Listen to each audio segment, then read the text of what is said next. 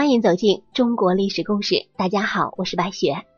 我们今天要带您一起走进的历史人物是韩景琦。古人有句话说得好，叫“万般皆下品，唯有读书高”。在古代，数以万计的人通过读书考取功名，光耀门楣。古之四民，士农工商，士排第一，最为尊贵。要想成为士，首先就要考上秀才，取得当世的资格。可是秀才可一点都不好考啊！很多读书人终其一生才考中秀才，那些十一二岁便考上秀才的，简直就是凤毛麟角。在清朝，就有这样一个名叫韩景祺的人，年仅十二岁就考中秀才了。说起来，背后还有一段故事呢。韩景琦是南河县大好村人，出生于书香门第，自幼聪颖好学。他的祖父韩平是咸丰朝的贡生，曾经因为家中贫穷，不得不把自己好不容易得来的拔贡职位以千两白银卖与他人。韩景琦的父亲韩继龙也是个读书人，曾在少屯教私塾，才学过人。韩景琦家庭条件一般，但他勤奋好学。十二岁的时候，便决定去应试秀才。当他来到考场大门口的时候，主考官见他还是个孩子，就不打算放他进去，取笑韩景琦考了也是白考，简直是拿考试当儿戏呀！韩景琦不肯离开，一直站在大门口，时不时的引来几道异样的眼光。主考官为了让韩景琦知难而退，就让韩景琦抱着堂前名著。一口气转上三圈，隐喻韩景琦三年之后再来应考吧。他当然明白主考官的用意，灵机一动，最后只转了一圈，表示自己一次就能考中。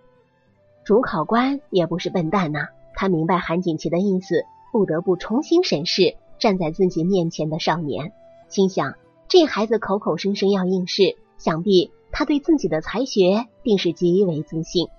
那我便考他一考，看他究竟有几分才学吧。主考官先是称赞韩景祺少有大志，接着便出了一个上联试探他：小秀才穿蓝衫，蓝衫拖地。韩景琦稍加思索，就答出下联：老大人戴红顶，红顶冲天。主考官一听，眼神放光，大笑着说：妙妙妙啊！对仗工整，妙趣横生。就这样，韩景祺获取了应试资格，并且一下子就考中了秀才，还是年仅十二岁的秀才，名噪一时。考上秀才之后，韩景琦常三更眠，五更起，奋发攻读四书五经。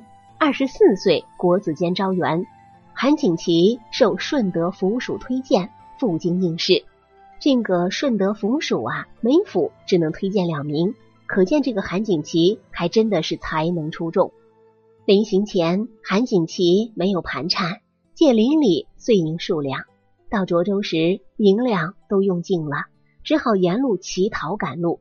有一天，饥寒交迫，行至到一井旁，准备了结此生，但是想起老师的教诲、父母的恩情、治国济民的抱负，便又振作精神，继续赶路。在入考之后，韩景琦获取了第六名，受拔贡广东某地知县。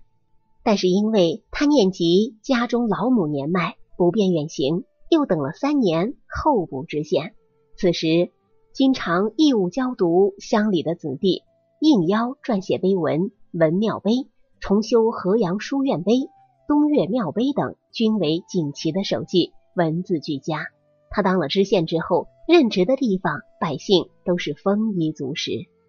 在光绪戊子年，也就是一八八八年，韩景琦赴任山西临川县正堂，清正廉明，勤于政事，重视农桑，教百姓治理荒山，开垦良田。临川百姓丰衣足食。一九零零年，八国联军攻陷北京之后，山西沦陷。景琦亲眼看到临川百姓横遭列强豪夺，备受凌辱，感到难以救助百姓于水火之中，含恨上奏光绪皇帝，抱病而归，隐居家乡，躬耕田园。后来在故乡病逝。好了，朋友们，本期的故事到这里就结束了，感谢您的收听。喜欢的朋友欢迎点赞转发，也欢迎您评论留言。下期我们将和您走进古代四大美女的故事。我是白雪，下期再见。